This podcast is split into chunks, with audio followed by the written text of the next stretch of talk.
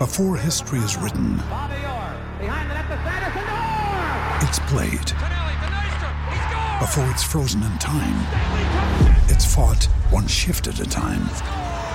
Before it's etched in silver, it's carved in ice. What happens next will last forever. The Stanley Cup Final on A B C and E S P N Plus begins Saturday. Ryan Reynolds here from Mint Mobile. With the price of just about everything going up during inflation, we thought we'd bring our prices down. So to help us, we brought in a reverse auctioneer, which is apparently a thing. Mint Mobile Unlimited Premium Wireless. How to get thirty, thirty, how to get thirty, how to get twenty, twenty, twenty, how to get twenty, twenty, how to get fifteen, fifteen, fifteen, fifteen, just fifteen bucks a month? Sold! Give it a try at mintmobile.com slash switch. forty-five dollars up front for three months plus taxes and fees. Promo rate for new customers for limited time. Unlimited more than forty gigabytes per month. Slows full terms at mint mobile dot com. When you need mealtime inspiration, it's worth shopping Kroger, where you'll find over thirty thousand mouthwatering choices that excite your inner foodie. And no matter what tasty choice you make, you'll enjoy our everyday low prices, plus extra ways to save, like digital coupons worth over six hundred dollars each week. You can also save up to one dollar off per gallon at the pump with fuel points. More savings and more inspiring flavors make shopping Kroger worth it every time. Kroger, fresh for everyone. Fuel restrictions apply.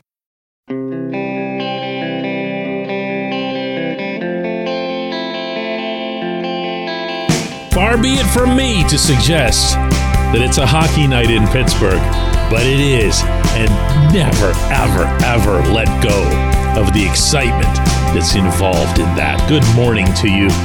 Good Tuesday morning and happy hockey season, everybody. This is Daily Shot of Penguins. It comes your way bright and early every weekday if you're into football and or baseball. I also offer daily shots of the other two teams in town that I cover, the Steelers and the Pirates. But tonight is, in fact, a hockey night. I'll be at P P G Paints Arena, Penguins versus Blackhawks. That's an eight twelve p.m.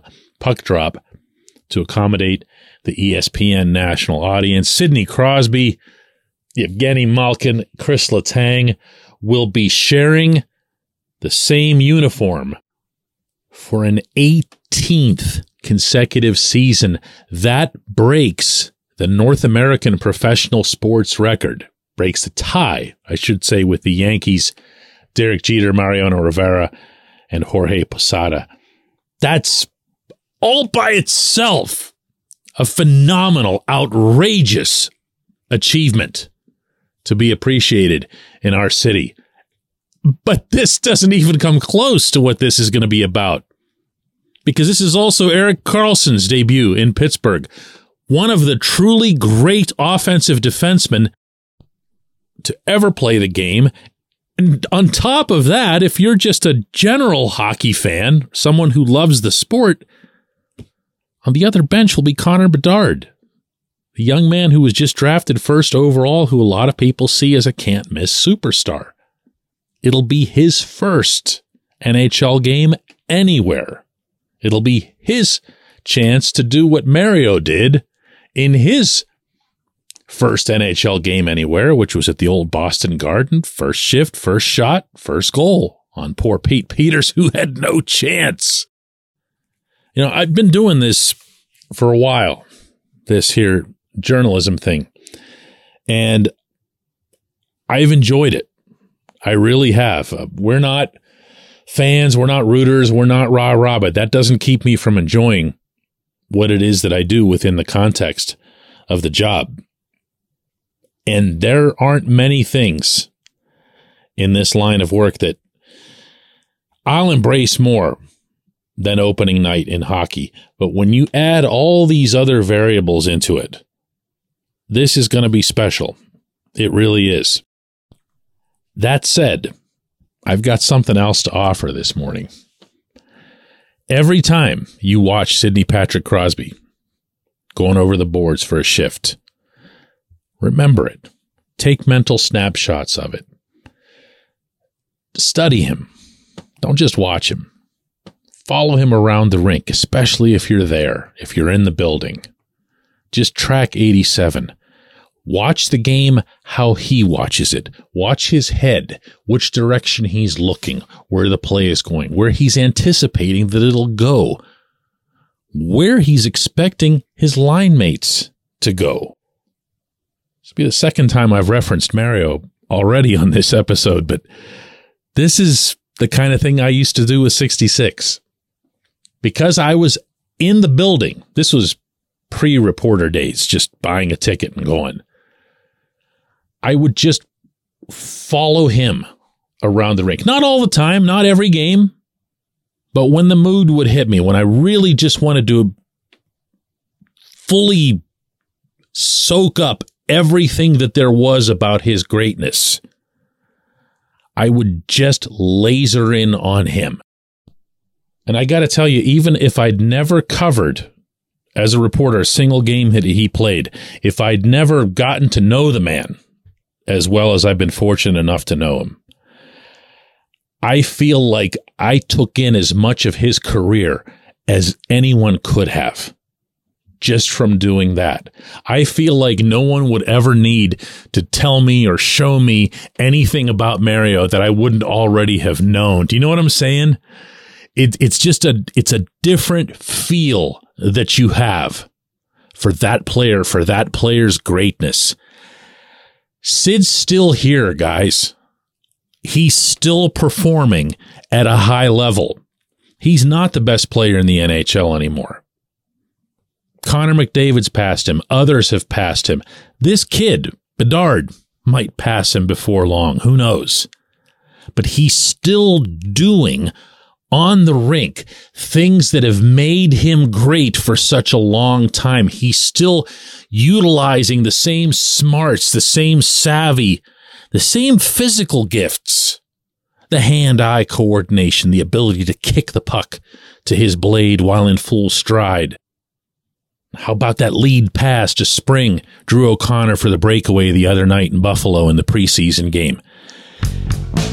Watch him.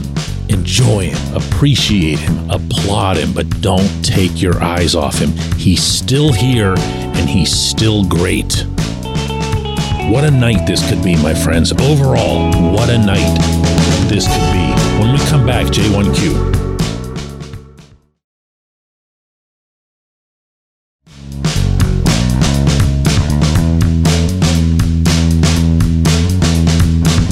J one Q comes from Cody, who says, D K, as I look back at this offseason ahead of this season opener, I can't help but wonder how Kyle Dubas has done so much in such a short time.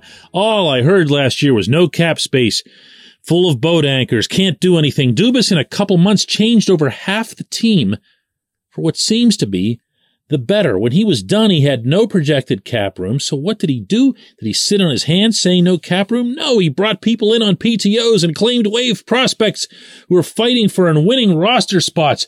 We talk about Erik Karlsson being the biggest acquisition, but in reality, the biggest addition this offseason for the Penguins has been Dubas. Cody, I can tell you're a fan of the man's work.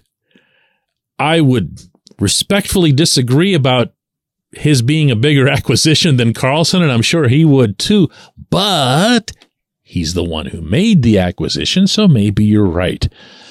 To date, I've been not impressed, but like you, just floored by what Dubas was able to do in short order.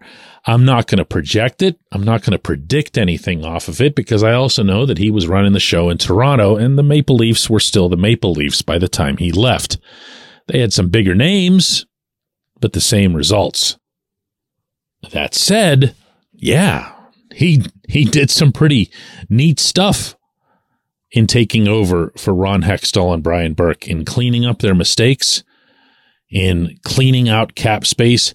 But yeah, the other thing that you mentioned, in carving out the competition and changing the complexion of the roster at the same time. The Penguins roster, as it's set going into this opener, the twenty-two players who are on it, twelve of them were on the team last season. That is significant turnover, obviously almost half. But within that, if you go over the the structure that's been put together with the bottom six and with some of the defensemen, and even for that matter with Alex Nedeljkovic as the backup goaltender, you've addressed almost everything that was missing from the team last year. You wanted the bottom six to have a purpose. They, meaning Dubas and Mike Sullivan, prioritized defending and, to an extent, speed and grit with those guys. Instead of trying to make three scoring lines or whatever, they went that route, and they pulled it off. There are a lot of things I think that might disappoint people along the way over an eighty-two game season. I don't think that it's going to be the bottom six, not this year. They might not score a ton, but they're going to be visible. They're going to be palpable. They're going to make an impact in some form other than just going out there and killing time until the next guys take a shift. Defensively, I mean, they got Karlsson, but on top of that, he picked up Ryan Graves, who's a pretty good hockey player, a first pairing guy with the Devils. And then from there, you know, the competition thing ended up not being a massive deal because a lot of guys who were brought in as P T Os and whatever else aren't going to be on the roster for opening night. Colin White is an example. Sullivan clearly liked what he did. White did get signed to a contract, but White also was put through to Wilkes-Barre. Radim Zahorn is another one. Uh, Vinny Hinestroza. Uh, these are guys that maybe people thought were going to be on this roster and aren't, but they're still here. They're in the organization, and that also was part of the plan, to try to get as many players through to Wilkes-Barre as possible so that when they're needed, and they inevitably will be needed, there's someone to call upon. It's not just this sad whatever, who's the one guy who's showing a pulse over the past weekend that we can bring up from Wilkes-Barre. Now you have actual choices. You have actual N H L level, dare I say, choices. This G M, Cody, did all of that, at the risk of echoing you here, amid a sea of other challenges. The whole thing, if you think about it, could have gotten blown up just by the Karlsson trade. The whole thing. If that wasn't pulled off the way it was, if you weren't able to match up the salary cap issues on both the Pittsburgh end and on the San Jose end, if you weren't able to get Montreal involved in that mix, if you weren't able to move Jeff Petry and Casey DeSmith, Mikhail Granlund, for God's sake, they've found a taker for Granlund, despite what he just put on videotape over the final quarter of the last N H L season. Yes, yes, a robust round of stick taps for the new guy. He did really well. Now, now, let's see where it goes. I appreciate the question. I appreciate everybody listening to Daily Shot of Penguins. We're going to do another one of these tomorrow.